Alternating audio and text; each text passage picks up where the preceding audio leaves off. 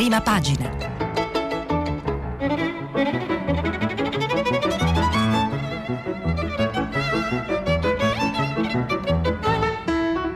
Questa settimana i giornali sono letti e commentati da Andrea Fabozzi, giornalista del quotidiano Il Manifesto.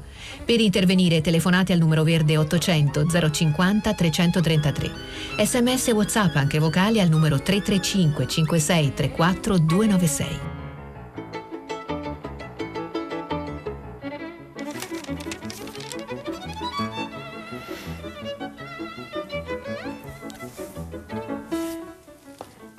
Una buona giornata agli ascoltatrici e agli ascoltatori di prima pagina. Ieri avevamo letto eh, giornali, eh, nelle prime pagine e all'interno dei giornali eh, alcune cose, molto probabilmente sulla mm, novità politica, sul fatto che la, il centrodestra avesse votato insieme alla maggioranza di governo giallo-rossa, così chiamata, la, eh, lo scostamento di bilancio. Oggi ehm, sui giornali ci sono un po' le conseguenze di quel voto nell'analisi politica, conseguenze che ehm, sono affidate eh, con... Ehm, efficace sintesi a due vignette sulla prima pagina di Repubblica, che è il giornale che punta di più su queste novità politiche, esasperandole anche, dandole anche un po' più per fatte per decise rispetto agli altri giornali che ne danno conto ma non arrivano alle conclusioni. La vignetta di Altan sulla prima pagina vede un Berlusconi eh, ringiovanito che eh, si avvicina alla scrivania del Presidente del Consiglio gli dice il vaccino Giuseppi e gli porge una banana e invece all'interno, sempre su Repubblica, altra vignetta assai efficace di LK, eh, è una striscia diciamo, divisa in due in due vignette, nella prima c'è eh, Conte che dice ok ragazzi idee idee per, il rimpasto, si rivolge alla platea, nella seconda vignetta la poltrona di Conte è vuota.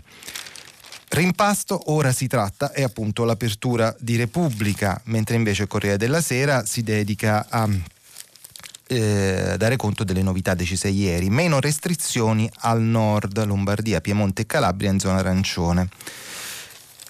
Il giornale, che ha la redazione a Milano, quindi ecco come il Corriere della Sera si concentrano soprattutto con le notizie sul nord, dice semi liberi tutti, in realtà non si tratta di tutti perché eh, ci sono alt- ancora delle regioni rosse, Campania e Abruzzo al mezzogiorno Fontana e Salvini, shopping libero è il fatto... Um, il fatto, questa è l'apertura del fatto quotidiano, l'avete riconosciuto. Il messaggero, eh, come il mattino, puntano su un aspetto particolare della vicenda. Covid siamo meno di 60 milioni. Effetto virus sulla mortalità e calo demografico. Italia sotto la soglia prevista per il eh, 2031. Giù i contagi, l'Italia cambia colore è il titolo di apertura della stampa e cambio di colore è appunto il titolo di, di avvenire. Ma adesso vediamo mh, mm, molto rapidamente eh, le novità in fatto di misure.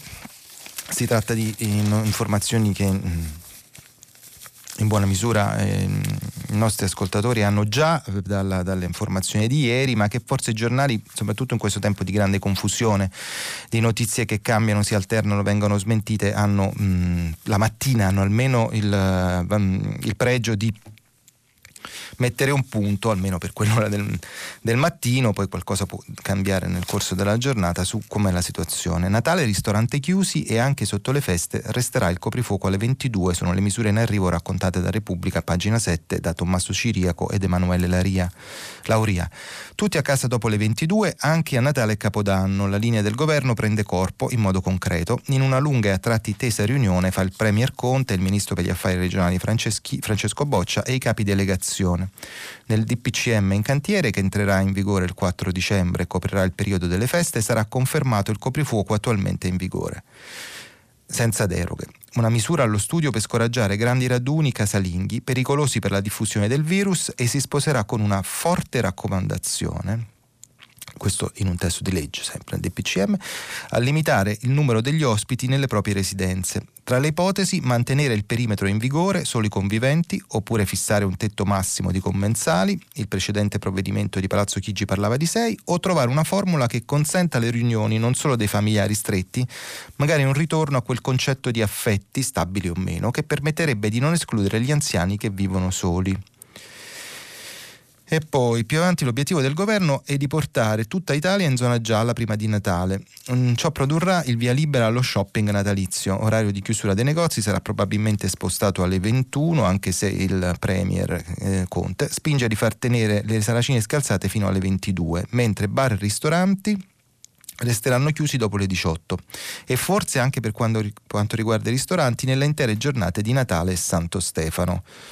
E va bene queste sono le novità. Novità effett- mm, di, di, rilievo, visto la difficoltà con cui ci si è arrivata, e anche il fatto che la Calabria ha un commissario um, un commissario che è stato scelto e eh, nominato finalmente ieri, almeno fino a questa mattina non, ha, ehm, non ci ha ripensato come è accaduto in passato, eh, anzi ha dato una dichiarazione di mh, piena disponibilità di essere pronto a lavorare.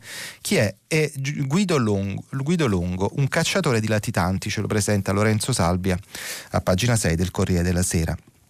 Dopo un'altra giornata di sofferenza, tra richieste respinte e relativi passi indietro, il governo accelera sul commissario per la sanità calabrese e per evitare di rimanere esposto al vento di una polemica durata già troppo, non aspetta il Consiglio dei Ministri di domenica, ma ne convoca uno lampo per chiudere un capitolo che si stava facendo sempre più imbarazzante. Il nuovo commissario che dovrà gestire la sanità della Calabria, che da lunedì esce dalla fascia rossa per entrare in quella arancione, è Guido Longo, 67 anni, ex prefetto in pensione da due anni. Catanese, si sigaro sempre in bocca. Longo ha aperto e chiuso la sua carriera proprio in Calabria, dalla prima nomina nella mobile di Reggio al ruolo di prefetto a Vibo Valencia.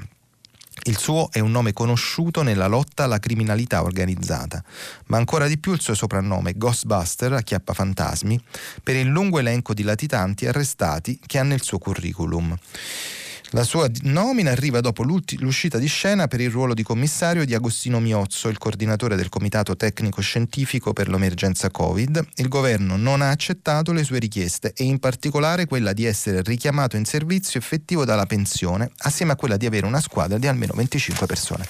Un super poliziotto, il, l'ultimo commissario che è rimasto in carica in Calabria, eh, non dando una prova eccellente, era un carabiniere in pensione, adesso il nuovo commissario della sanità in Calabria è un poliziotto cacciatore di latitanti leggendo all'interno dei giornali ho trovato un pezzo sul manifesto di Andrea Capocci che parla di un aspetto in particolare, quello delle USCA, il fallimento delle USCA attive solo al 50%, il caso del Lazio che voglio leggervi almeno per un po' perché è, indica uno dei problemi che abbiamo davanti diciamo, va a caccia di una delle ragioni per cui il, la situazione in, nel nostro paese è ancora quella, quella, grave che abbiamo registrato. Ieri, ancora di nuovo più di 800 morti, mentre le notizie principali parlano abbiamo visto di questo eh, scongelamento, di questo allentamento delle misure di queste cinque regioni, Lombardia, Piemonte e Calabria, che da rosse tornano a arancioni e Liguria e Sicilia che di arancioni tornano in giallo, poi in realtà in sottofondo eh, c'è il dato sui morti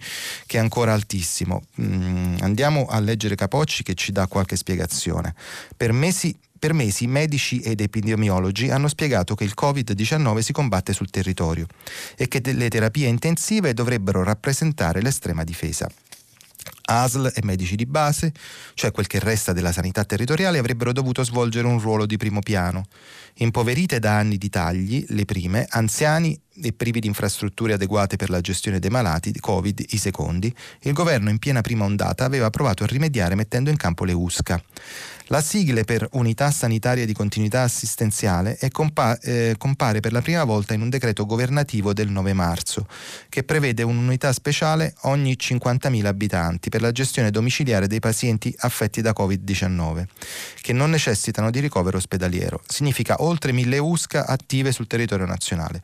Quel decreto però è rimasto abbondantemente disatteso dalla regione incaricate di emanare le ordinanze attuative, come recita un rapporto della Corte dei Conti, presentato al Parlamento il 23 novembre a fine ottobre. La media a livello nazionale era inferiore al 50%. L'attivazione delle unità speciali di continuità assistenziali che ben avrebbero potuto rappresentare uno strumento di assistenza sul territorio, anche in grado di allevare la pressione sugli ospedali, ha avuto un andamento inferiore alle attese, con forti differenze territoriali, si legge nel rapporto.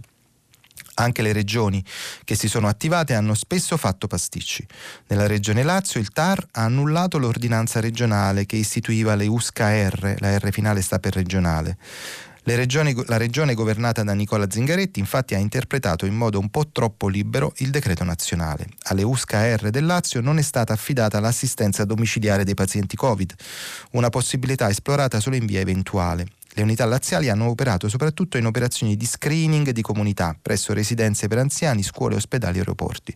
L'assistenza domiciliare dei pazienti Covid è rimasta in gran parte sulla spalla dei medici di base, che devono allo stesso tempo badare anche al resto della popolazione bisognosa di assistenza sanitaria e che poi, per farla breve, insomma, non riesco a leggere tutto il pezzo, appunto nella, eh, hanno ottenuto una sentenza che eh, li ehm, gli consente di non fare questo lavoro il, i medici di base del Lazio, dalla una sentenza del TAR, una sentenza del Tribunale amministrativo.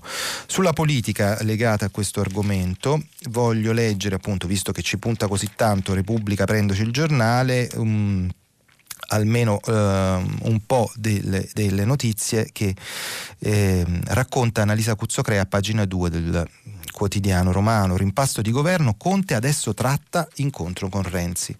Per la seconda volta in un mese Matteo Renzi varca la soglia di Palazzo Chigi dopo che per anni non ci aveva messo più piede.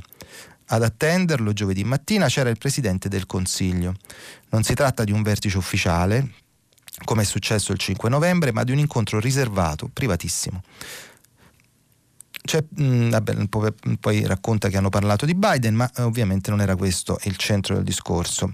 Il Premier ha capito che non sono solo un blef le voci costruite e lasciate circolare dai principali partiti della maggioranza. La voglia di un rimpasto nell'esecutivo accomuna PD, Movimento 5 Stelle, Renziani. Certo, non subito, non prima dell'approvazione della manovra, subito dopo però sì, e senza aspettare un giorno. Questa cosa o l'anticipiamo o la subiamo, è la frase che risuona più spesso ai vertici dei 5 Stelle. E quindi sono tutti della partita. Il ministro degli esteri Di Maio, il segretario Dem Zingaretti, il leader d'Italia Viva. Cosa può fare Conte davanti a un fronte così compatto? Può solo cercare di capire fin dove sono pronti a spingerci gli alleati per caso che hanno dato vita al suo secondo governo e soprattutto quanto sia possibile arginarli. Così per ora quello che trapela sono solo i paletti. Il capo del governo, mm, il capo del governo di vice premier non vuole neanche sentire parlare. L'era giallo-verde con Luigi Di Maio e Matteo Salvini a prendersi tutta la scena e Conte in mezzo, un po' mediatore, un po', un po pungible, è una cosa a cui l'avvocato del popolo non vuole neanche sentir parlare a nessun costo, secondo chi lo conosce. Anche per questo ha fatto ridisegnare i collegi elettorali per rendere il voto praticabile anche con la legge attuale, nonostante il referendum. Serve un'arma anche a lui ed è questa. Poi se avremo tempo nella seconda parte ne parleremo, era in realtà un obbligo di legge, una scadenza prevista questa, ma non c'è aria di sfida nei suoi occhi, in giorni in cui appare piuttosto farsi avanti una sorta di rassegnazione. Se il rimpasto deve essere, che sia una cosa chirurgica, pulita, non il preludio di uno scontro o di operazioni per ridare un ruolo agli esclusi del primo giro. E Naturalmente questo è il rimpasto di governo, è un evergreen della politica che se c'è una costante è che si sa come si apre ma non si sa come si chiude Interessante quindi può essere anche la lettura del sondaggio di Dando Pagnoncelli sul Corriere della Sera, sondaggio che ehm, vi riassumo. Il titolo è Cala ancora il gradimento per Conte, giù i 5 Stelle diventano il quarto partito perché vengono superati anche in questo sondaggio dal uh, Fratelli d'Italia, un sondaggio del 26 novembre da Fratelli d'Italia. Il dato su Conte è questo. Conte al 26 novembre ha una popolarità del 50, il gradimento del governo Conte arriva al eh, 50 2% e del Presidente del Consiglio al 55%, punto più basso eh, aveva toccato punte del, 65 per, del 66% ad aprile, diciamo nel cuore della prima ondata, punto più basso il 42% del governo, di gradimento del governo, questo il 27 febbraio, cioè prima che tutto questo che cominciasse. Ma vediamo anche rapidamente un ultimo argomento legato alla pandemia perché ne abbiamo parlato nei giorni mm, proprio ieri, cioè c'era questa vicenda del grande allarme di alcuni giornali della destra sulla messa di Natale e vi avevo segnalato la prudenza di avvenire il giornale della conferenza episcopale italiana. Oggi sulla stampa a, mh, mm, Domenico Agasso Junior intervista il vicepresidente della CEI che si chiama Antonino Raspanti che dice noi siamo pronti a collaborare, la messa notturna di Natale sarà allineata con il coprifuoco perché, e spiega che da anni il Papa e tante parrocchie hanno già anticipato la messa di Natale per necessità. Questo dice la CEI. La, la, la, circostanza non consola naturalmente e, i, i, giornali che ieri erano um, spaventatissimi, il tempo era quello che aveva aperto sul Gesù bambino prematuro e e quindi adesso diciamo un po', un po' sposta, un po' allarga il campo dei suoi terrori, a rischio la messa e ristoranti chiusi e lo chiamano Natale, questo è il titolo della prima pagina, mentre la verità dice Boccia impone il coprifuoco a Gesù, la Chiesa è in ginocchio, ecco quindi anche, ne abbiamo anche per la CEI. Voglio segnalare anche eh, perché colpisce diciamo, per um, la sua eh, nettezza il, eh, l'analisi, rubricata così, di Alberto Melloni lo storico Alberto Melloni, storico del cristianesimo e delle religioni, cosa c'è dietro alla volgarità di Boccia sulla messa di Natale. Molto duro con il ministro, che era Boccia, che era quello che aveva che aveva parlato appunto della possibilità di anticipare la messa di Natale con una battuta in cui diceva che ehm, Gesù bambino poteva nascere un po' prima. Francesco Boccia non è una, una, uno qualsiasi, è una figura politica di primo piano, dice Alberto, Alberto Mello, mm, Mel, scrive Alberto Melloni. Nessuno può dunque impiccarlo una dichiarazione di rara volgarità, come quella in cui ha suggerito ai cristiani occidentali di celebrare la nascita del Verbo nella carne un po' prima dell'usanza, il 25 dicembre, nel ricordargli di ripeterla fra qualche giorno per il milione e mezzo di ortodossi. Però se a una persona seria come lui viene in mente di dire che si può anticipare la messa di Natale, allora la confusione sotto il cielo è grande, ma la situazione per nulla è eccellente. Questa non è una citazione dalle Sacre Scritture. La confusione nasce in primo luogo dall'ignoranza sulla vita vissuta del popolo cristiano, perché in molte parrocchie e chiese c'è già una messa nella notte di Natale anticipata alle 21, vuoi per l'età avanzata dei fedeli o dei preti o dei vescovi, ed è anticipata perché la liturgia non è un abracadabra magico, regolato dai rintocchi di Ogers, ma la ragion d'essere di una comunità credente è chi presiede alla carità la regola sulla base non di un costrutto superstizioso, ma della legge suprema della Chiesa latina, mm, che è la Salus Animarum. E poi eh, Melloni eh, attribuisce questa confusione anche alla mancanza di conoscenza storica sulle origini della festa 25 dicembre. Insomma, poi chiude con questo ragionamento. La messa di, di mezzanotte è il tentativo di intercettare, almeno per una volta, la profondità di quella notte e di cogliere in quel punto di disperazione il segno della speranza. Disperazione perché racconta appunto della notte di... Ehm, della coppia Displaced, racconta lui appunto di ehm, Maria e Giuseppe. Ma se si impedisce che almeno alcuni celebrino una fede messianica affidata a segni degni dell'arte povera, si fa un danno a tutti. Scelgano dunque i vescovi come evitare che le chiese del Natale siano luoghi di contagio in cui pescare un po' di quelle migliaia di morti che ancora non sanno che moriranno nei mesi che ci separano alla fine della pandemia ed eviti la politica di parlare di cose delicate. La notte di Natale è fatta di quel silenzio che rende udibili le voci degli angeli che chiedono pace. Si può incomin- incominciarlo prima, ma n- non fa danni. Va bene, comunque la, la richiesta, se capisco, è che almeno in alcune chiese possa essere celebrata la messa di Natale. Ma eh, allarghiamo lo sguardo con, grazie a un interessante eh, e completo pezzo di Giorgio Santilli sul Sole 24 Ore, che ho trovato sul Sole 24 Ore a pagina 2, poi vi leggerò una riflessione su tutto questo prima di passare a un altro argomento. Giorgio Santilli parla del grande caos, che ha, eh, il grande caos normativo e fa una sintesi, una, un ricapitolo della situazione che è utile per tutti. Quattro decreti leggi ristori che il Parlamento accorperà in un unico provvedimento di conversione con una manovra tanto spericolata e inedita quanto inevitabile per restituire qualche certezza a chi ha subito danni dalla pandemia. Una sorta di testo unico dei ristori messo a punto a base di emendamenti e subemendamenti in attesa del quinto decreto ristori, post natalizio già annunciato. Nove decreti legge all'esame del Parlamento in contemporanea con la sessione di bilancio, una sessione di bilancio che dovrà esaurirsi con una sola lettura sostanziale della Camera in meno di 20 giorni, una primizia. Un carico di 83 decreti attuativi previsti dalla sola legge di bilancio, che vanno a sommarsi ai 185 provvedimenti attuativi già previsti dai decreti Covid non ancora varati, per un totale monstro di 268 provvedimenti da emanare, caricati sulle spalle degli uffici legislativi dei ministeri già largamente sotto stress. Una sfilza di DPCM per gestire l'emergenza sanitaria, sfornati a ritmo di uno ogni 10-15 giorni, con relative comunicazioni parlamentari preventive e un'attuazione a base di carte rosse, arancioni e ordinanze de- gialle e ordinanze del Ministro della Sanità, della Protezione Civile e del Commissario per l'emergenza. Questo grande caos normativo è la fotografia della risposta italiana all'emergenza sanitaria ed economica. A questo rumore incessante e disordinato si contrappone il silenzio che caratterizza la messa a punto della principale opera di ricostruzione, il monumentale Piano Nazionale di Ripresa e Resilienza, altresì noto come Recovery Plan, da 209 miliardi da cui passa, su questo giudizio unanime, il futuro del Paese.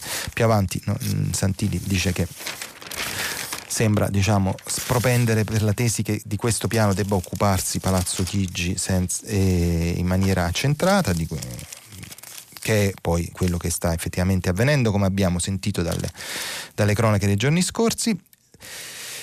A suggello di tutto questo eh, mi è piaciuto il commento di Donatella Di Cesare sulla stampa di oggi lanciato in prima pagina, poi lo troviamo nelle pagine interne a pagina 25.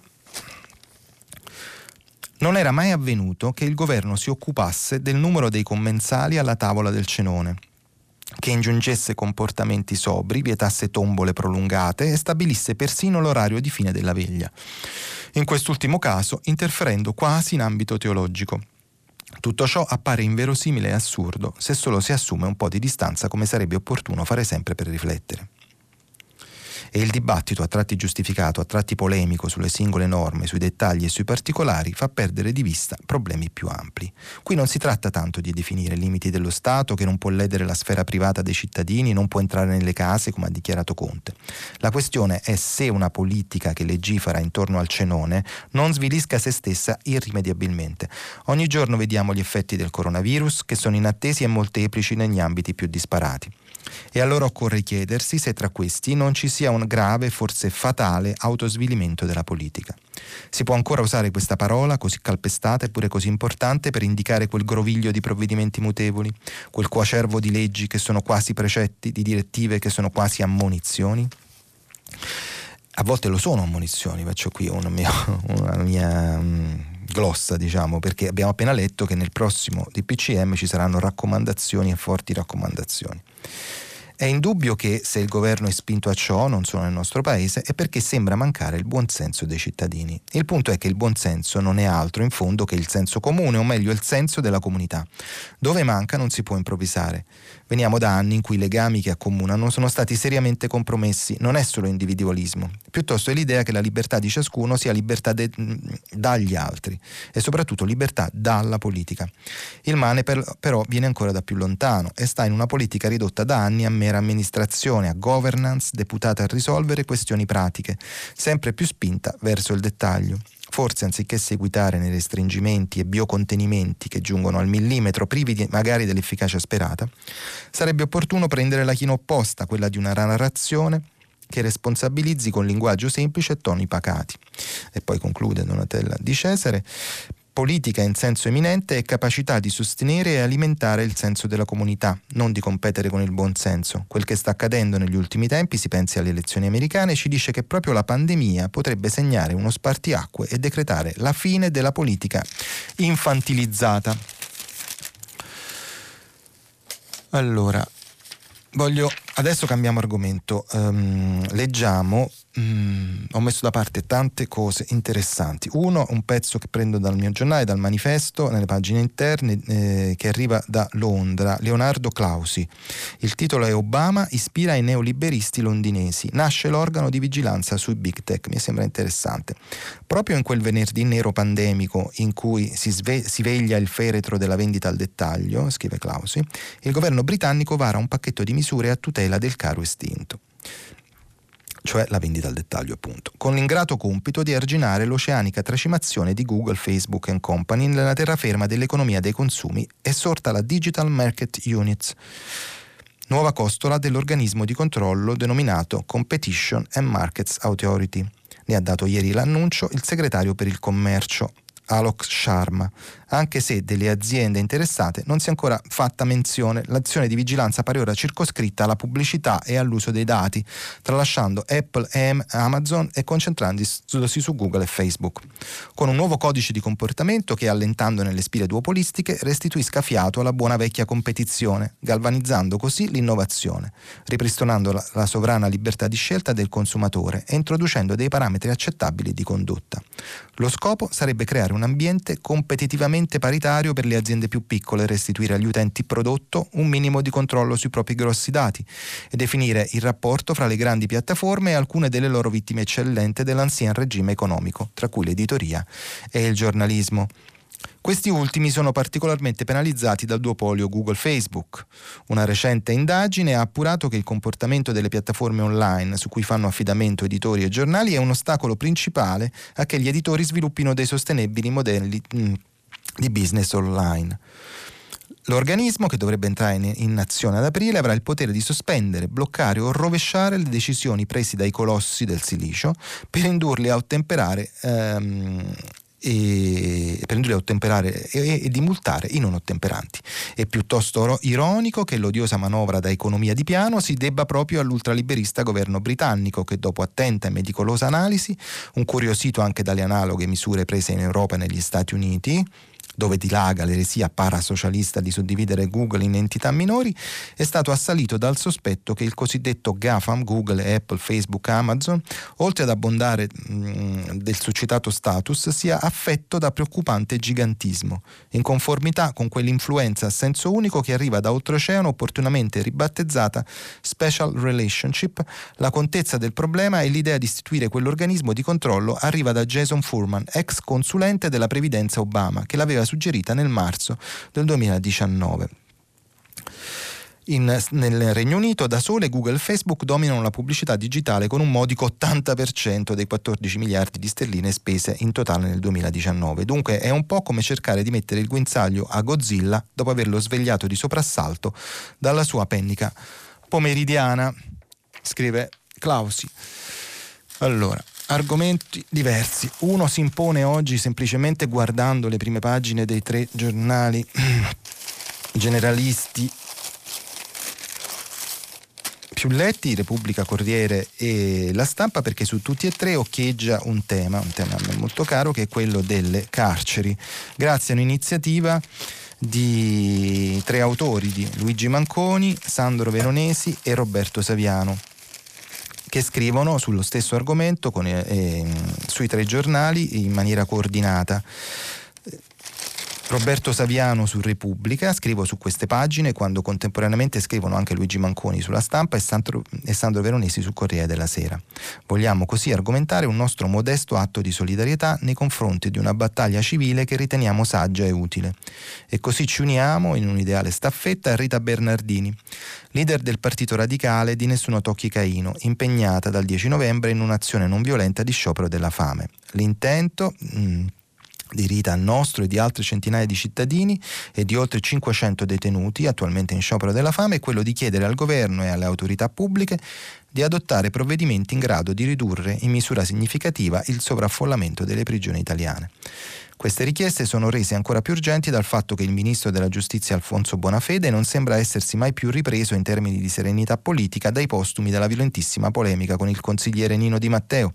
Questa situazione di ottundimento e paralisi non è però più tollerabile vista la gravità della situazione. Il carcere è oggi il luogo più affollato d'Italia e la cella può essere lo spazio più congestionato e patogeno dell'intero sistema penitenziario.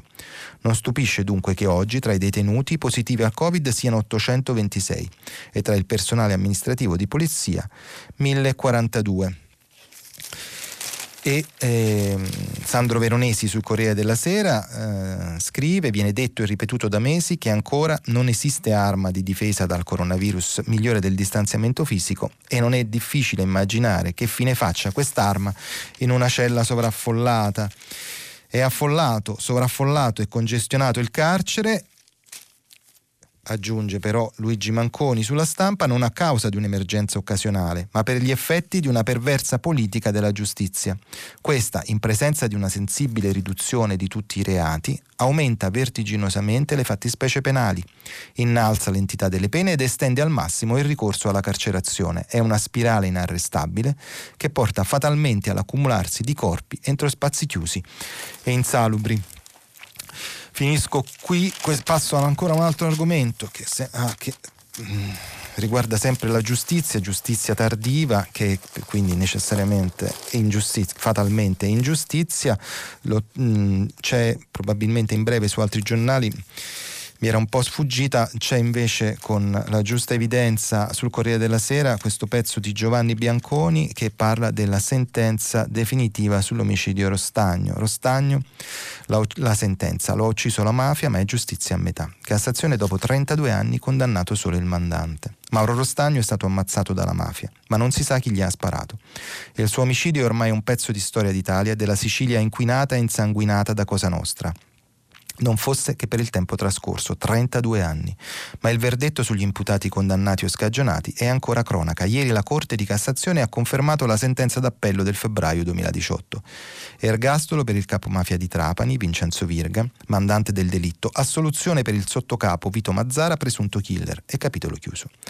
Per Maddalena Rostagno, figlia 47enne del sociologo torinese, laureato a Trento nella facoltà di sociologia antesignana del 68 che scelse di vivere in Sicilia tra una comunità terapeutica e la tv privata dove faceva il giornalista, è una vittoria a metà.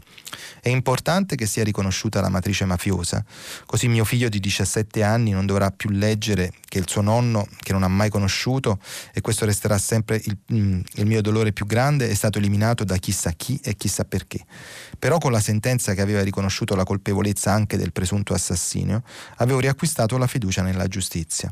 Ho ascoltato periti preparati e credibili spiegare con chiarezza come al 99% quell'uomo aveva sparato a mio padre.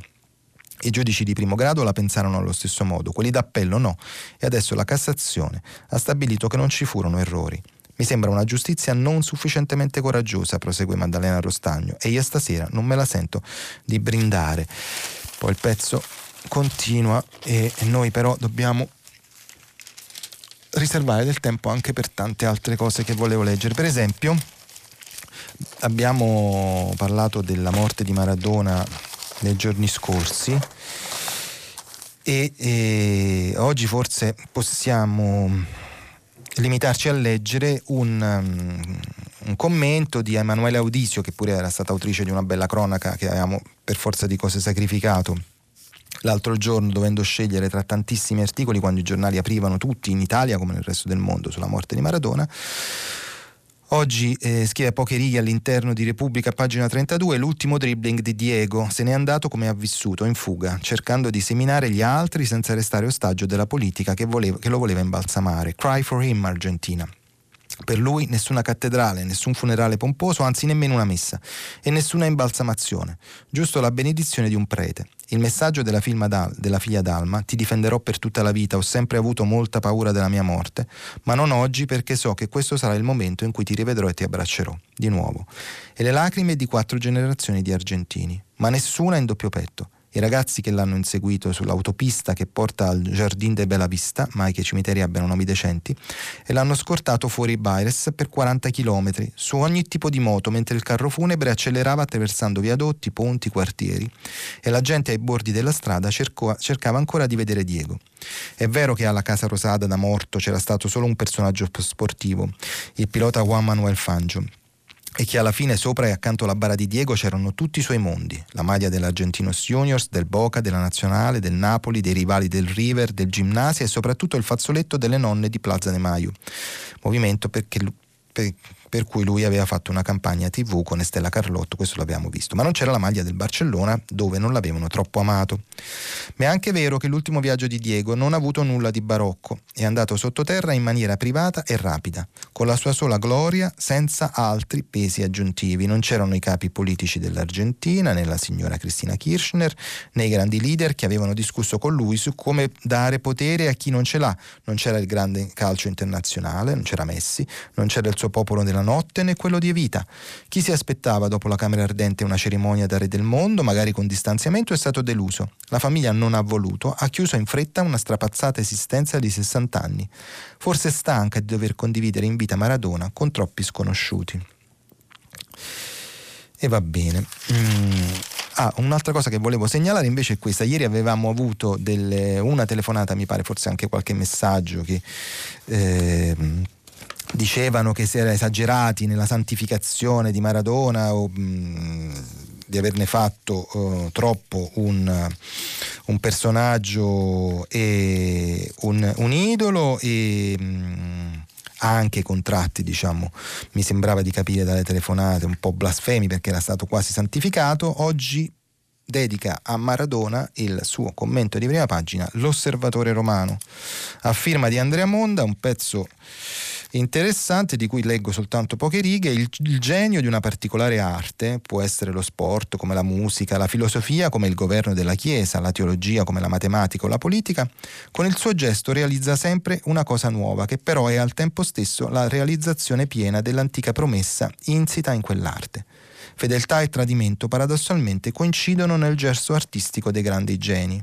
In McEnroe nel tennis, ma pensiamo ad Ali nella box o a Dylan nella musica, essi tradiscono, ma proprio così realizzano in pieno la loro arte. Allora, abbiamo ancora qualche minuto per fortuna perché ho da parte alcune cose che volevo leggere. Mm. Dunque, eh, sì, cito appena il fatto, la polemica di cui abbiamo parlato nei giorni scorsi, che ha opposto l'ex presidente della Camera Boldrini al um, direttore dell'Huffington Post Mattia Feltri, che oggi viene trattata per rubare le parole allo storico che ho letto dal domani, con, ehm, allo storico Melloni, con rara volgarità da libero di Feltri padre Vittorio e, che però ci apre il giornale con grande evidenza. E, mm, e, e voglio citare allora velocemente la, una, anche sui giornali italiani, mm, non con probabilmente con la dovuta evidenza, ma non così sul Corriere della Sera che invece dedica un pezzo importante di apertura a pagina 22, c'è la storia che avete sentito da Radio Tremondo, le botte al produttore nero inguaiano la polizia francese, Macron via quegli agenti, è, la, è il seguito tragico della storia di cui avevamo parlato nei giorni scorsi, cioè delle proteste de, in Francia contro la legge che vuole vietare la diffusione delle immagini che riprendono poliziotti. Potre, eh, scrive Stefano Montefiori, potrebbe esserci un prima e un dopo. Il violento pestaggio a Parigi di Michel Zecler, 41 anni, produttore di rap, da parte di tre poliziotti assistiti da un'altra decina di agenti potrebbe essere lo spartiacque. Prima il governo poteva ancora difendere la teoria delle poche mele marce a proposito degli abusi della polizia. Dopo che milioni di francesi hanno visto i due video dell'aggressione di gruppo a Zecler, a soli tre giorni da altre violenze contro migranti inermi, in Francia si pone la questione dell'uso della forza pubblica e quindi di una riforma della polizia. La società francese è sotto shock. Il governo prende le distanze dagli agenti, che hanno perso la testa, dice il ministro dell'interno Gérald Darmian. Il presidente Emmanuel Macron chiede che i responsabili vengano espulsi dalla polizia e per la prima volta anche star del calcio come i campioni del mondo, Mappé e Griezmann, esprimono il loro disgusto. Dove va a finire questo? Dopo leggiamo alle ultime righe. Lo scandalo del pestaggio al produttore arriva proprio nei giorni dell'approvazione della contestata legge sulla sicurezza globale, che all'articolo 24 vieta la diffusione malevola di immagini di poliziotti e gendarmi. I media francesi chiedono che l'articolo 24 venga cancellato. Il Premier, in evidente affanno, ne affida la riscrittura a una commissione indipendente. La maggioranza parlamentare che lo sostiene protesta sentendosi esautorata. Dopo qualche ora il Premier torna sui suoi passi. La crisi è anche politica tra governo e Parlamento, tutti indeboliti dall'aver sostenuto una legge ormai impresentabile. Se l'articolo 24 fosse già in vigore e filmare i poliziotti fosse quindi vietato, dice Michel Zecler, la vittima di questo pestaggio, adesso io sarei ancora in carcere e nessuno parlerebbe di me. Ancora mi, voglio segnalarvi, e magari se riesco anche a leggervi qualche riga, dal fatto, nelle pagine interne del Fatto Quotidiano, pagina 14, una bella intervista. Mm Intervista a Maria Edgarda Marcucci, confinata tipo zona rossa per aver difetto fase e diritti. Di che si tratta? Leggo nel pezzo. Da marzo è sorvegliata speciale, lo sarà fino al 2022. Ritenuta socialmente pericolosa perché tornata dal fronte del nord della Siria, dove combatteva con le milizie kurde contro le bande jihadiste ha preso parte a proteste. Poi, una volta tornata, ha preso parte a proteste. Maria Edgarda Marcucci, d'età e di 29 anni, aspetta il verdetto d'appello. Docenti universitari, persone della cultura e dello spettacolo e simpatizzanti stanno raccogliendo firme in suo sostegno. Come sta trascorrendo questa sorveglianza speciale? chiede Andrea Gian Bartolomei da Torino. Lavoro da casa e vivo secondo le limitazioni imposte. Dalle 18 non posso entrare negli esercizi commerciali, dalle 21 in poi devo stare a casa. Mi hanno ritirato patente e passaporto, devo concordare ogni mio spostamento con la polizia polizia e girare con un libretto rosso su cui gli agenti possono scrivere quello che faccio. È come se per due anni fosse in zona rossa? Sì, rende l'idea. Qual è la limitazione che patisce di più? Decisamente quella alla vita pubblica e politica. Per giorni, dal 13 novembre, sono stati chiusi i miei profili social. Conosce il motivo? Non ho avuto nessuna informazione, a parte una schermata standard. Tornata dalla Siria, viaggiavo per fare informazione su quanto accade in Kurdistan. Negli ultimi mesi ho continuato a farlo sui social. Parlavo della sorveglianza speciale, perché poche persone sanno che esiste e faticano a capirla, e di altri temi che mi stanno a cuore, come femminismo, transfeminismo, la lotta notav. Comunque da giovedì i miei profili su social sono stati riattivati. Perché il Tribunale di Torino l'ha ritenuta socialmente pericolosa? Mi hanno chiamata in tribunale perché dal settembre 2017 al giugno 2018 sono stati stata in Siria, nel nord-est. Mi sono unita alle, unidifa- alle unità di difesa delle donne all'interno delle forze siriane democratiche e ho partecipato alla resistenza di Afrin in Rojava, dove era in corso un'operazione militare dell'esercito turco e delle bande jihadiste. Il Tribunale ha ritenuto questa esperienza un aggravante della mia condotta in Italia. E va bene, e l'intervista poi prosegue ed è assolutamente interessante come è appunto il caso di mettere a fuoco questa vicenda. Ho soltanto un minuto, faccio in tempo a ricordare che oggi ci sono sui giornali, oggi sabato, gli inserti culturali dedicati ai libri, tutto libri della stampa che apre con un uh, nuovo libro di Alberto Angela sull'incendio di Roma, Robinson di Repubblica che invece è praticamente interamente dedicato, monografico mi pare di poter dire, o, mm, sì, monografico assolutamente, dedicato a A. John, eh, si tratta di un anniversario che con, come usanza viene anticipato tantissimo perché l'8 dicembre 1980 1980. Tra dieci giorni, quindi, John Lennon moriva assassinato. Oggi, dopo 40 anni, ancora immaginiamo All the People Living Life in Peace e anche dal Foglio che il sabato ha un'edizione più larga dedicata appunto a inserti culturali e una bella ancorché lunga lettura quella di Francesco Cundari che parla di cent'anni di tormenti e solitudine cosa resta del vecchio PC anticipa la, l'anniversario del prossimo 21 gennaio. Ma la prima parte della trasmissione deve fermarsi qui vi do appuntamento tra poco per il vostro filo diretto, con il filo diretto con voi. A tra poco Andrea Fabozzi, giornalista del quotidiano Il Manifesto, ha terminato la lettura dei giornali di oggi. Per intervenire chiamate il numero verde 800 050 333.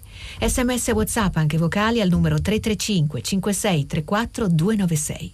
Si apre adesso il filo diretto di prima pagina. Per intervenire e porre domande a Andrea Fabozzi, giornalista del quotidiano Il Manifesto, chiamate il numero verde 800 050 333.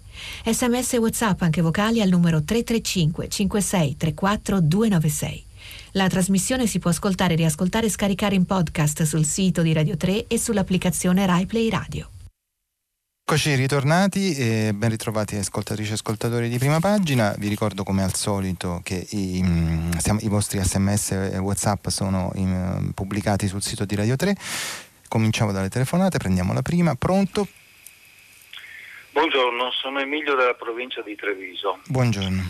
Volevo collegarmi a, un, a una, una, una notizia che lei ha dato qualche giorno fa circa il parlamentare Borghi, il quale ha ricordato che l'articolo 1 della Costituzione dice che l'Italia è una repubblica democratica fondata sul lavoro uh-huh. e mhm. qua si è interrotto. Questa, come al solito, è una bella pubblicità per i famosi politici nostri. Si è dimenticato che questa è una lettura parziale L'articolo 1 della Costituzione dice inoltre la sovranità appartiene al popolo che la esercita nelle forme e nei limiti della Costituzione.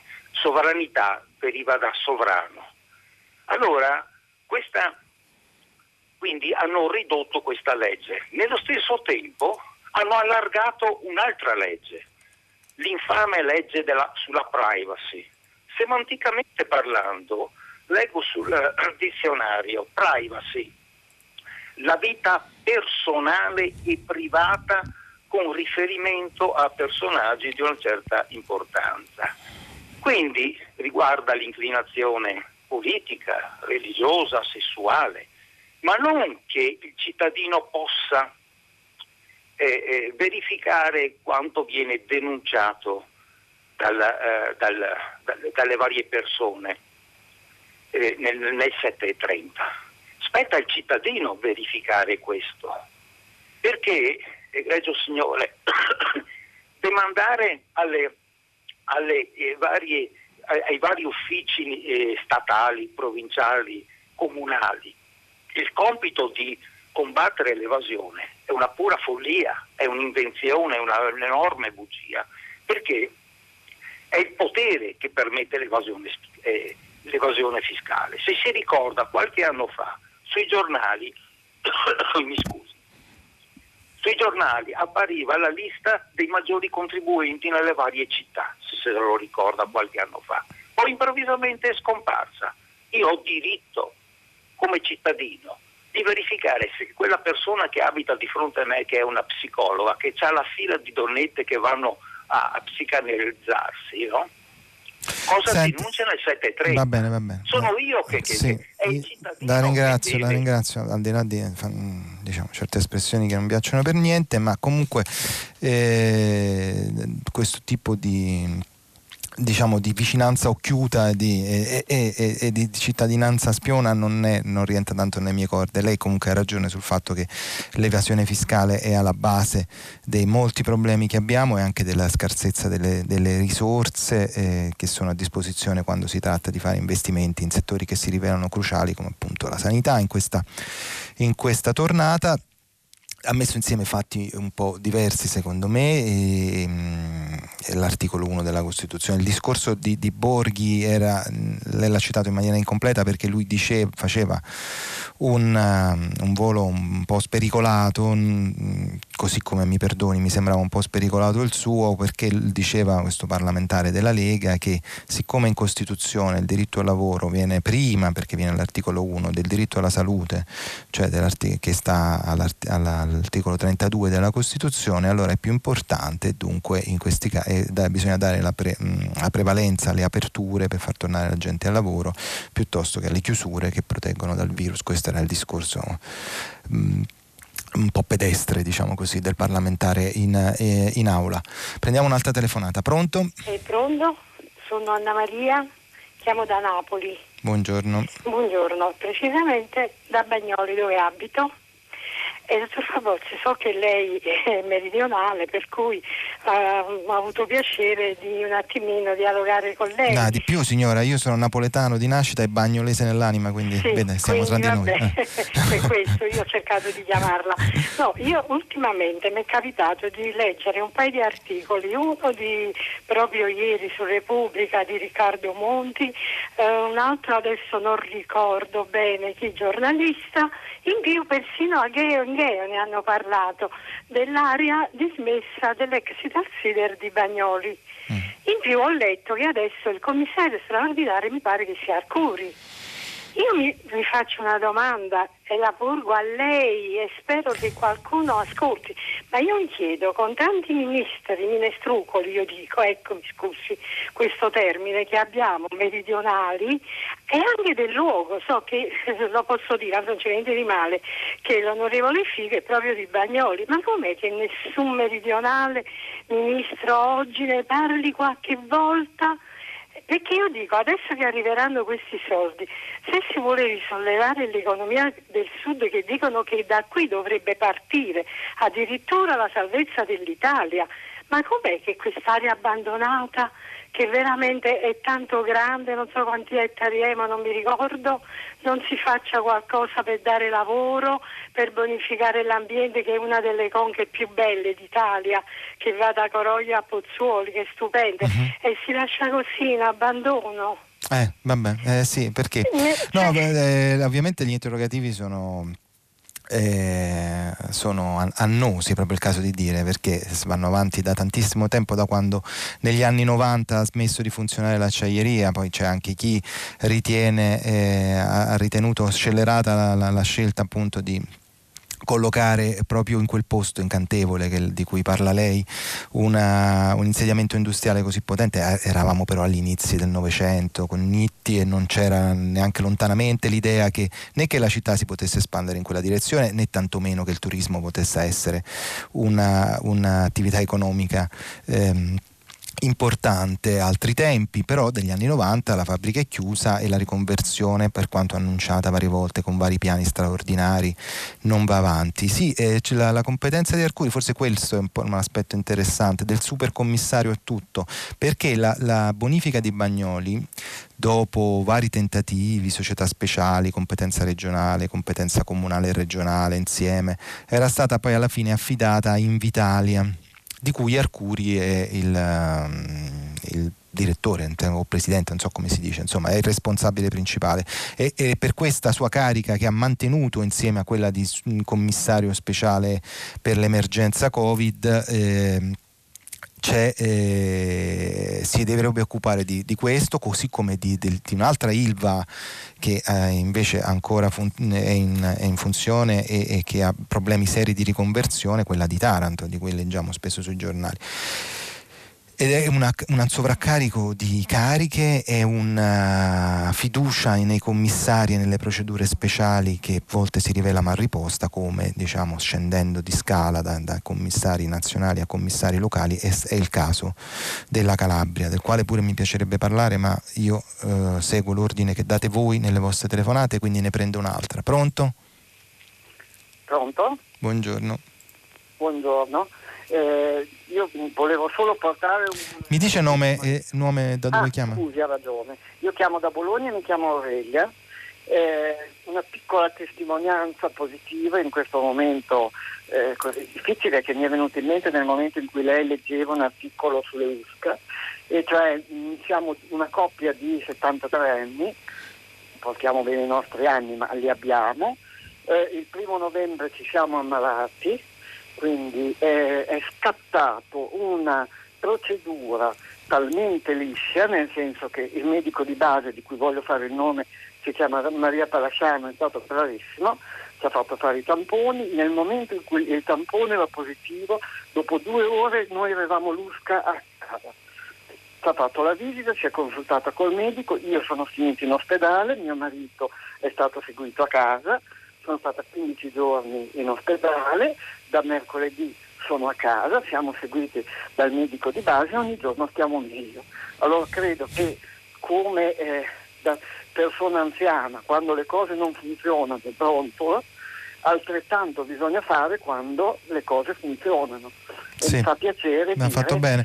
Signora Aurelia, le faccio tanti auguri ancora per il proseguo della sua guarigione. Mi sembra che stiamo sul. Um, sulla ottima strada, uh, ha fatto bene, è evidente che la situazione, lei probabilmente ha, um, ha, avuto la fortuna che la sua malattia fosse nella fase, se ho capito bene, ai primissimi giorni di novembre e non la fine di novembre quando la situazione degli ospedali probabilmente era un po' peggiorata, ma anzi, ma questo forse è solo un dettaglio, la cosa principale è che ha funzionato bene. E il problema è che questi livelli di assistenza sanitaria non sono identici in tutto il paese. A Bologna probabilmente funziona, ha funzionato funzionato tutto bene e funziona ancora tutto bene in altre parti d'Italia non è così ed è questo un effetto appunto del regionalismo, della, della, competenza regionale totale della sanità anche in tempi di pandemia, quando ci sono gli strumenti senza bisogno di fare riforme costituzionali già oggi articolo 120 della Costituzione per cui lo Stato in queste particolari situazioni possa sostituirsi alle competenze regionali. C'è questo dibattito no?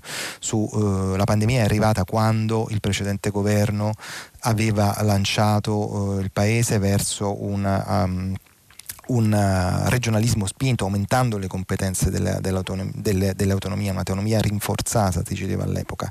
E la, poi la, la, crisi pandemica ha dimostrato le, necessità diverse, necessità di garantire livelli quantomeno essenziali eh, in fasi ordinarie e, e, e straordinari in, in, fase di emergenza um, il più possibile identici a tutti i cittadini. Il dibattito va avanti. Oggi per esempio sul uh, Fatto Quotidiano interviene il costituzionalista Azzariti proprio su questo tema, proprio su questo tema qua e su posizioni eh, tipo quelle che le ho riassunto io velocemente. Allora, io guardo i messaggi, ma nel frattempo mm, mi farebbe piacere prendere un'altra telefonata. Pronto? Sì, pronto, sono Giuseppe dal Pignano vicino Torino. Sì. Eh, salve, volevo eh, ricollegarmi a un articolo che ho visto ieri sulla Repubblica di Cognetti, che è uno scrittore di montagna, e dice non facciamo male alla montagna. Ed è molto interessante perché eh, lui fa notare che eh, il governo si è occupato di varie cose e si è occupato, dice no, non andrete sulla neve a Natale, dice ma eh, insomma, fa notare che sembrerebbe che esistano, esiste solo la neve di queste autostrade dello sci e piste da discesa, gli impianti di risalita, mi dice ma la montagna è fatta di tante altre cose, cioè di passeggiate sulla neve, di boschi, di posti dove uno può andare con le ciaspole o senza ciaspole, sì. di attività che sono assolutamente non invasive. Uh-huh. Dice di questo non se ne sono occupati manco una briciola. E, poi dopo lui va anche sul, sul, sulla questione del, dell'uso della montagna in questo modo alla Disneyland, insomma. No, però certo. eh, questo è molto interessante e questo lascia pensare che la visione attuale, e quindi si parla molto di ambiente eccetera, ma nessuno cioè, si pensa, dice ah no, non potete andare a sciare perché se andate a sciare, ma a sciare in montagna, ma sì, dico, sì. Quel, vedere la montagna invece in un'altra veste che è una veste naturale, una veste come la montagna è sempre stata, con questo usufruire della montagna in questo modo non, non si manco, manco sì. niente, come se non Senti, Sì, avevo visto, sì, sì, ha ragione, eh, l'avevo notato anch'io quel pezzo eh, di Cognetti che come racconta nel suo bel libro che peraltro ha vinto lo Strega mi pare qualche anno fa eh, è uno che si mette lo zaino in spalla e parte, parte su, per le, le, cime delle montagne in solitaria assoluta dove la, altro che distanziamento sociale. Eh, il, il punto, c'era anche Messner che ne aveva suggerito un'ipotesi del genere proprio di queste ciaspolate in solitudine come utilizzo giusto della montagna mh, qualche giorno fa. Il punto è però che mh, non tutti abitano a, a due passi dal, dal, sentiero come può capitare a, in Alto Adige o magari anche nel suo Piemonte. Il, il problema delle vacanze in, in montagna eh, ha a che fare con la possibilità di tante persone di trasferirsi non direttamente negli impianti scistici ma anche negli alberghi, nelle baite, nei rifugi. Ecco, a me mi ha, eh, mi ha fatto pensare, proprio ieri sera mi ha rivelato diciamo, un aspetto della, della, questione, ieri sera sulla um, Rai 3 oh, stavo seguendo con la dovuta devozione un mio mito di gioventù, cioè Gustav Teni che è intervistato alla... Um, a titolo quinto mi pare fosse la trasmissione in cui diceva lui che al di là delle montagne il punto è che tutti i, i, i turisti poi si vedono in, in, in per l'aperitivo prima delle piste, do, dopo le piste, nel, nelle, nelle, baite che sono luoghi affollatissimi necessariamente, anche con bisogno umidi per via della condensa del caldo, insomma un po' pericolosi. Quindi c'è tutto intorno, sì certo, effettivamente eh, è chiaro che da una prospettiva, diciamo, una prospettiva uh, alpina e solitaria eh, la montagna eh, non è pericolosa ma poi eh, mi sembra che non ci fossero alternative, detto sinceramente l'avrà capito dal mio punto di vista alla, questa decisione di, di, chiudere. Il problema è magari un altro che oggi segnalava qualche giornale, mi pare il Corriere della anzi decisamente il Corriere della Sera, cioè il fatto che in Svizzera, cioè immediatamente al di là del confine assolutamente raggiungibile dall'Italia, gli impianti restano aperti.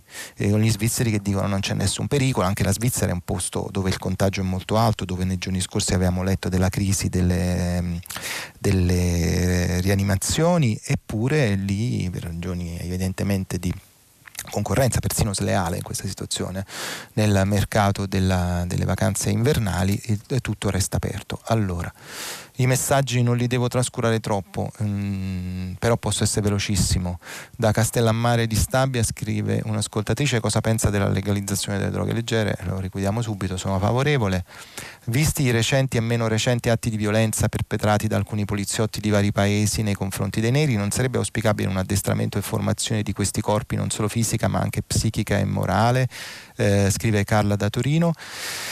Sì, assolutamente. Forse lì, però questo non, il problema, ci, la discussione ci porterebbe lontano, ma le dico in sintesi per titoli, uno dei problemi secondo me è il fatto che negli ultimi anni, dall'abolizione della, lega, della leva obbligatoria, dalla nascita dell'esercito professionista che, e però delle forze armate professionisti e però di un professionismo limitato gioco forza nel tempo, tre anni, in tempo breve, diciamo l'intero corpo delle forze armate viene... Mh, riempito da eh, ex militari, cioè da chi ha, fa- avuto una formazione invece di militare, militare professionale. Naturalmente i due mestieri sono molto diversi e, e il fatto che l'addestramento fosse, eh, diciamo, sia soltanto di quel tipo lì, secondo me è un pezzo del problema che abbiamo davanti. Prendo un'altra telefonata. Buongiorno, pronto? Sì, buongiorno, sono Sergio, volevo salutare a lei e a tutti i radioascoltatori. Buongiorno, da dove ci chiama? E da Rovereto, da sì. Trentino. Voglio spendere due parole per, eh, per Diego, se me lo permettete, eh, certo. Diego Maradona. Argentino Noi, lei? Io sono italo-argentino. Sì. E siamo stati anni fa invitati a un programma della RAI 1 dove ci hanno portato per noi come famiglia argentina a Diego no? Diego Maradona. Ah, sì. Ma il, quella, quella, volta che tornò in Italia era il programma di Raffaella Carrà? Quella volta che lo hanno fermato giustamente per problemi con la, con la finanza, sì. era, era, mi sembra il programma era dove vai dove ti porta il cuore, ah. non c'è più il programma. Eh, bene, è un programma che è durato due ore e siamo stati lì con lui, io e tutta la mia famiglia. Uh-huh. E niente, mi ha sorpreso tantissimo eh, parlare con lui a lungo sui temi sociali anche un po' del, del mondo e quanta umiltà, no? E, e, e, quanto cuore aperto verso la gente, verso a tutti, però soprattutto, soprattutto ai più necessitati, ai più poveri, così, no? E vedere che una persona di quel livello, eh, se parlavi un po' con lui era una cosa un po' particolare, perché una cosa strana, perché era sempre sulla, sulla bidonville, uh-huh. la sua dialettica, la sua forma di parlare io ho fatto militanza da giovane in Argentina, sulle sì. bidonville anche. Eh, allora, eh, sono stato anche in prima linea nel tempo della dittatura e tutto, e in base a quello ci hanno portato. Allora Maradona, i desaparecidos, è venuto giusto, l'hanno invitato per noi. E niente, volevo spendere due parole dicendo che non si parla adesso perché sia adesso che non c'è più, che è morto, no. Io l'ho detto sempre, che persona, che persona, che profondità. Senta, senta lei segue il calcio? Io seguo il calcio, eh, sì, non tanto, ma sì, seguo non il calcio. tanto, ecco. Eh.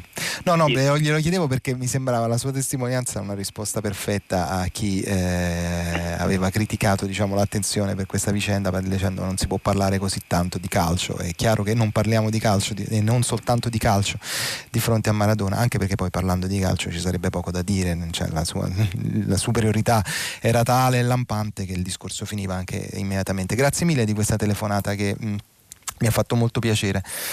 Allora, ehm, prendo forse un'altra telefonata. Sì, pronto?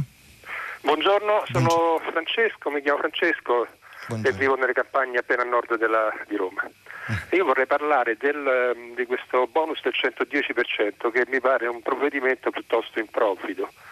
Direi che innanzitutto vedo che si è scatenata la cupidigia degli italiani, per cui propongo di fare lavori anche piuttosto improbabili, eh, molto cari, dice tanto è gratis.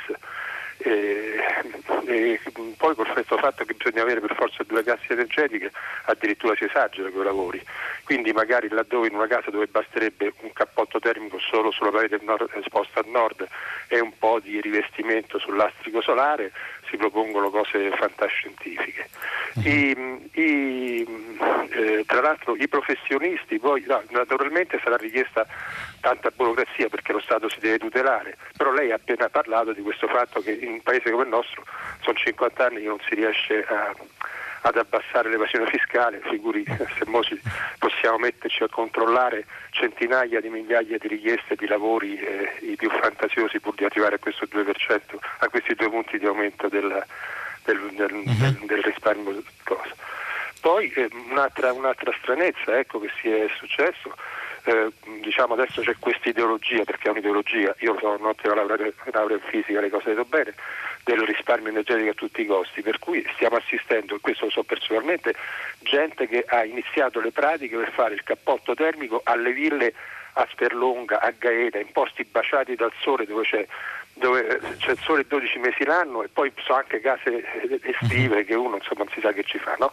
E poi magari un poveraccio che sta qui in campagna vicino a me gli piove dentro casa dal tetto e quel lavoro non ci rientra perché, perché non è termico, perché non c'è il vantaggio termico. Uh-huh. Insomma è un quadro veramente eh, desolante. E sì. ultima cosa le dico, si è scatenata anche la cupidigia di, di, di, tutti questi che faranno gli asseveratori, non so come si sì, dice. Sì, consulenti perché si tratta eh, di pratiche difficili, come sempre, esatto. c'è bisogno allora, di un consulenza. Uh-huh. Una, ultimo e chiudo, qui un amico mio aveva chiesto una proposta seria, cioè l'isolamento termico dell'astrico solare, che è una banalità, insomma uh-huh. si mettono un po' di mattonelle di qualche materiale spazio, così. Allora il tecnico gli ha chiesto, gli ha chiesto il 15% della, della messa in opera dei lavori, insomma, non è che sta facendo il calcolo di una struttura in cemento uh-huh. armato che deve, sta mettendo due mattonelle, insomma, eh, non sì, esageriamo. Sì. Eh, io ho letto, sì, sì. Vabbè, la, la, la, ringrazio, la saluto e avevo segnalato ieri, ma, mm, senza fare in tempo a leggerlo, ma insomma lo ricordo oggi, un aspetto interessante perché lei per, parla di cupidigia e di mh, mm, lavori, corsa al lavoro scatenato che, che è fatta, fatta, scattare da questa misura che appunto eh, rimborsa fino al 110% dei lavori fatti per efficientamento energetico delle in, immobili.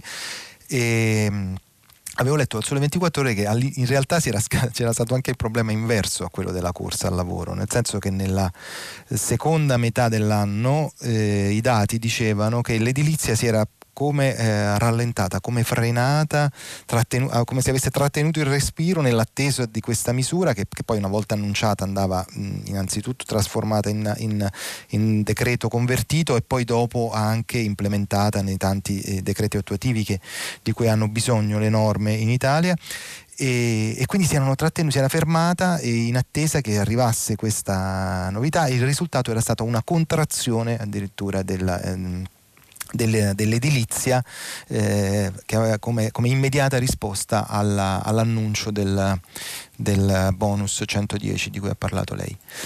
Per favore, leggo un messaggio di eh, Nazareno. Su quale giornale è l'articolo del professor uh, Meloni, Melloni sul, um, sul domani? L'articolo che parla della, delle messe di mezzanotte e eh, in maniera critica con il ministro Boccia. Del, um, il professore è uno storico delle religioni. Buongiorno, la parola l'impasto e le discussioni sulla messa di Natale con oltre 800 morti al giorno sono semplicemente vomitevoli, scrive Aldo dal Piemonte Rosso. Sì, no, l'unica cosa la correggo, signor Aldo, perché nel frattempo, stanotte, eh, ieri sera, insomma, il suo Piemonte è diventato, ad, ad, è diventato arancione, quindi scrive dal Piemonte arancione. Prendiamo un'altra telefonata, pronto? Pronto? Buongiorno. Buongiorno. Io sono allora del Graziella del coordinamento delle assemblee dei consultori delle donne libere soggettività del Lazio. Noi vogliamo concentrare, infatti ieri abbiamo fatto una mobilitazione in un consultorio chiuso ormai da un anno e mezzo a via Spencer su quello che è il problema di tutto il discorso della prevenzione, della risposta ai bisogni delle donne e di tutti i cittadini all'interno dei territori, quindi con un livello di prevenzione e contro naturalmente un'ospedalogica che concentra tutto negli ospedali che ormai purtroppo per questo secondo virus che ci invade maledico è sempre, eh, certo, è sempre lo stesso, primo, secondo, però come tempi naturalmente alternati ci sta appunto imponendo un isolamento forzato, ma più che altro morti e eh, pesantezze nella nostra socialità, ma più che altro è un discorso di sicurezza. Quindi non potenziare i consultori e quindi la responsabilità del quinto municipio, della regione, del,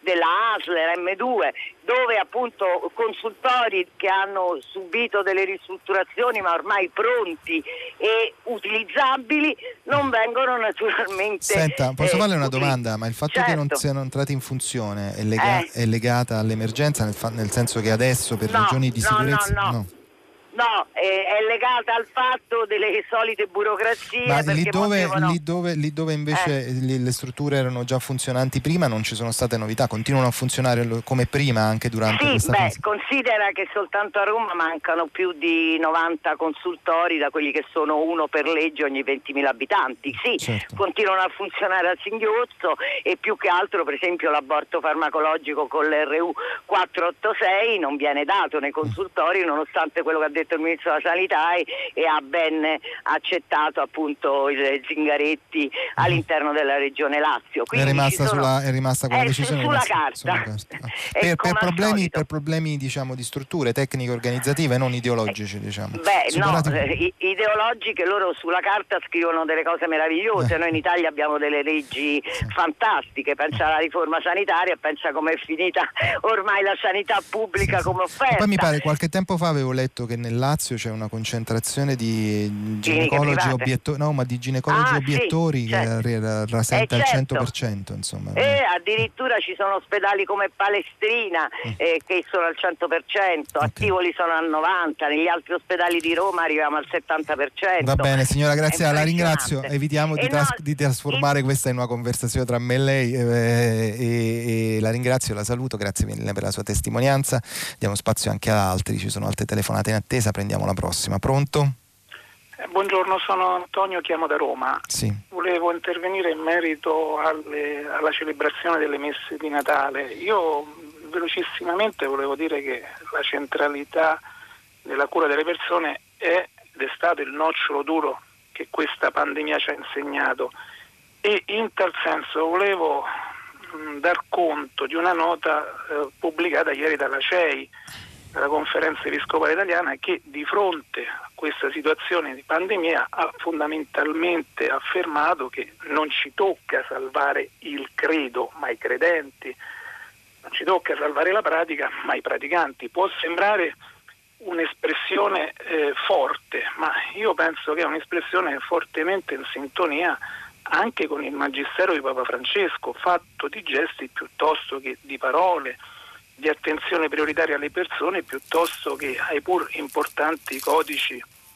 dottrinali, perché poi alla fine il credente è il luogo costitutivo della fede e il praticante della pratica, perché qualora la morale o il culto si dovessero sovra, sovrapporre o mortificare la persona non sarebbero un'espressione del Vangelo, Dico questo perché francamente eh, io ho notato estremamente evangelica anche la prassi di molte parrocchie che già negli ultimi anni hanno scelto di celebrare prima questa messa, uh-huh. anche per consentire a molti anziani di partecipare. Quindi lo dico anche perché trovo molto pretestuose le polemiche che si sono sviluppate attorno sì, a questa sì. questione uh-huh. e il Papa Francesco in maniera non ideologica ma molto pragmatica ha mostrato che appunto il problema è stare accanto ai credenti, prendersi cura dei credenti. D'accordo, ecco, sì. Grazie mille di questa testimonianza e questa telefonata. Io diciamo, la segnalavo la polemica, ma devo segnalare nei giorni scorsi di alcuni giornali di destra sul fatto che eh, appunto il titolo del tempo mi resta in testa, mh, mm, fanno nascere Gesù prematuro, però oggi segnalavo anche come di fronte a questa posizione della conferenza episcopale italiana, che è quella che riassumeva lei, eh, e quindi nessun ostacolo al fatto che le messe vengano mh, eh, celebrate in altri orari, si sposta un po' la polemica anche adesso sui ristoranti, cioè il titolo del tempo oggi se la prende sul fatto che ci tolgono la messa di Natale, ma anche ci tengono in, eh, chiusi i ristoranti, vedrà che domani magari si parlerà solo dei ristoranti. Sull'argomento, diciamo non sull'argomento, ma in realtà sull'argomento ero, avevo dimenticato durante la lettura dei giornali di segnalare sulla Repubblica due pagine con una bella infografica dedicate eh, di Michel, l'articolo di Miguel Gotor, dedicate al fatto che oggi c'è il nuovo concistò, un nuovo concistò concistoro di mm, Papa Francesco che nomina altri 13 cardinali, di questi 13 mi pare che 7 abbiano l'età per essere grandi elettori, diciamo, ele- non grandi elettori, eh, ho, ho, sbagliato Stato, non è la città del Vaticano ma sono gli Stati Uniti, elettori del, del prossimo pontefice. L'aspetto interessante è proprio questo, come eh, e si lega al discorso che, che faceva lei eh, sulla ehm, dottrina di, di Papa Francesco Ormai mi pare, ho fatto un po' i calcoli velocemente stamattina, mi pare che dei 128 elettori che eleggeranno il prossimo Papa, la maggioranza con queste nomine, la maggioranza sono di nuova nomina, quindi nominate da Papa Francesco, questo può dire qualcosa quando si tratterà di scegliere il prossimo. Eh, Repubblica, nelle pagine interne Michel Gotor, mi pare di aver visto anche da una pubblicità che anche l'Espresso che sarà in edicola domani con Repubblica è dedicato allo stesso argomento, cioè appunto alla... Um, alla politica, diciamo così, eh, ci siamo capiti, di, di, Papa Francesco. Prendiamo un'altra telefonata. Pronto? Buongiorno, Buongiorno. sono Martino da Milano. Sì. Eh, mi riferisco alla uh, cifra che lei ha uh, nominato come la montare per il recovery plan. E du- voglio solo... 209, dico bene. Esatto. Uh, vorrei relativizzare questa somma. Um, prendiamo 210 per facilitare i calcoli, 210 divi- miliardi diviso 60 milioni di italiani sono 3.500 euro pro capite, uh-huh. che è una somma per la quale io non correrei in, in Europa a, a, ad indebitarmi, non so se mi spiego. Uh-huh. La, questa somma 3.500 euro è equivalente a un consumo di 15.909 euro, di cui i 3.500 sono l'IVA. Uh-huh. Ecco, solo con questo ho finito. Uh, non so se mi può dire qualcosa in merito. No, eh, sì, sì, ho capito, mi ricordo, questo mi ricordava una, una, vecchia polemica che qualcuno aveva fatto davvero. Dopo anni, abbiamo parlato del terremoto dell'80 all'inizio di questa settimana. Mi ricordo che quando poi la commissione Scalfaro tirò fuori la, la cifra, la montagna di miliardi e miliardi di lire all'epoca che erano state spese per il terremoto, ci fu qualcuno che fece il calcolo e disse forse era meglio se ci davano non so quanti milioni a ognuno delle famiglie coinvolte nel cratere, lì erano chiaramente anche molte meno di tutta la popolazione nazionale, facevamo prima. No? Il, in realtà il suo discorso sa dove inciampa? Inciampa sul fatto che eh, gran parte di, di questi fondi del um, Next Generation EU, del um, eh, Recovery Plan, in realtà sono prestiti anche questi, non sono fondi, cioè, una parte è a, è a fondo perduto, ma un'altra parte, una parte importante adesso mi pare che il, più del 50% sono eh, prestiti agevolati, così come un prestito da restituire sarebbe il famoso mitico MES di cui ogni tanto si sente eh, invocare la invocare la, il, che anche l'Italia ci faccia ricorso e sappiamo che su questo la maggioranza di governo è assai, è assai divisa. Mm, tre minuti alla fine, forse un'altra telefonata, sicuramente un'altra telefonata riusciamo a prenderla. Pronto? Pronto? Buongiorno. Se, sono io, bene. Allora, sì, sono Michela, buongiorno, mm. e chiamo da Trieste. Sì. E io ogni volta che sento il telegiornale o che leggo, leggo i giornali sono veramente affranta perché non sento parlare di riforma della pubblica amministrazione ed è secondo me una delle cose fondamentali paese, a cui questo paese deve pensare. Se noi non abbiamo un motore che funziona, eh, tutti i provvedimenti comunque si incastrano. Io porto ad esempio quello di eh, mia figlia, che mi ha telefonato l'altro giorno. Mia figlia abita eh, in provincia di Vicenza, è lavoratrice dello spettacolo, non è artista, lei lavora sul palco, eh, fa la scenografa alle volte oppure lavora sul, sul palco del, del, del, nei, nei teatri e quindi da marzo non lavora. Ha lavorato quest'estate per qualche giorno a chiamata e ha diritto ai famosi 600 euro eh, di sì. bonus per i lavoratori. Lei non li ha mai ricevuti. Alla fine, eh, prima ha aspettato, poi ha incominciato a telefonare, poi uh-huh. non ha capito, cioè alla fine cosa le hanno risposto l'altro giorno? Che effettivamente lei la domanda l'ha fatta, che le, i soldi le spettano, le spetteranno anche altre, le altre rate, eh, però c'è un problema. Eh, lei vive in, a, Valliona, che è un nuovo eh, comune che è nato nel 2017 dalla fusione di due comuni, Grancona e San Germano uh-huh. dei Berici. Beh, in qualche maniera l'Inps non è riuscito a individuare il comune, il nuovo comune di Valliona e quindi lei i soldi non li ha avuti. Ora, io ho lavorato nella pubblica amministrazione fino all'anno scorso e so che queste cose succedono molto, molto frequentemente ci si batte, anche i lavoratori della pubblica amministrazione, non tutti, ma tanti, lavorano e lavorano il doppio, il triplo uh-huh, per uh-huh. far funzionare le cose, quando un meccanismo non funziona bisogna lavorare di più e eh, l'efficienza e l'efficacia non esiste, non esiste. Va bene, la ringrazio per questa sua testimonianza, signora. Io non... Um, cosa posso dire? Diciamo, è effettivamente una prova dimostrata di inefficienza. E, Oltretutto non posso risponderle per mancanza di tempo, ma mi pare che era una storia da raccontare, poi la potenza delle storie eh, non, ha bisogno, non, ha bisogno, di commenti e quindi eh, il suo è la, il più, la, più, efficace testimonianza di quanto ci sia bisogno di questa riforma che lei auspicava. Per oggi però ci fermiamo qui e ora la linea passa al uh, giornale Radio 3. Mm, potete riascoltarci sul sito di, di Radio 3 o sull'app di Rai Play Radio come sempre e come sempre l'appuntamento è per dom- domani, domenica, ultimo giorno alle alle 7.15 del mattino per una nuova rassegna stampa insieme a voi. A domani.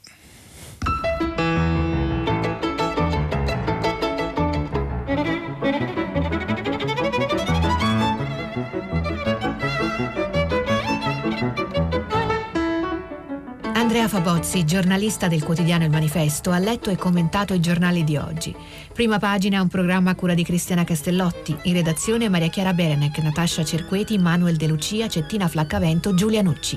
Posta elettronica, prima pagina chiocciolarai.it. La trasmissione si può ascoltare, riascoltare e scaricare in podcast sul sito di Radio 3 e sull'applicazione Rai Play Radio.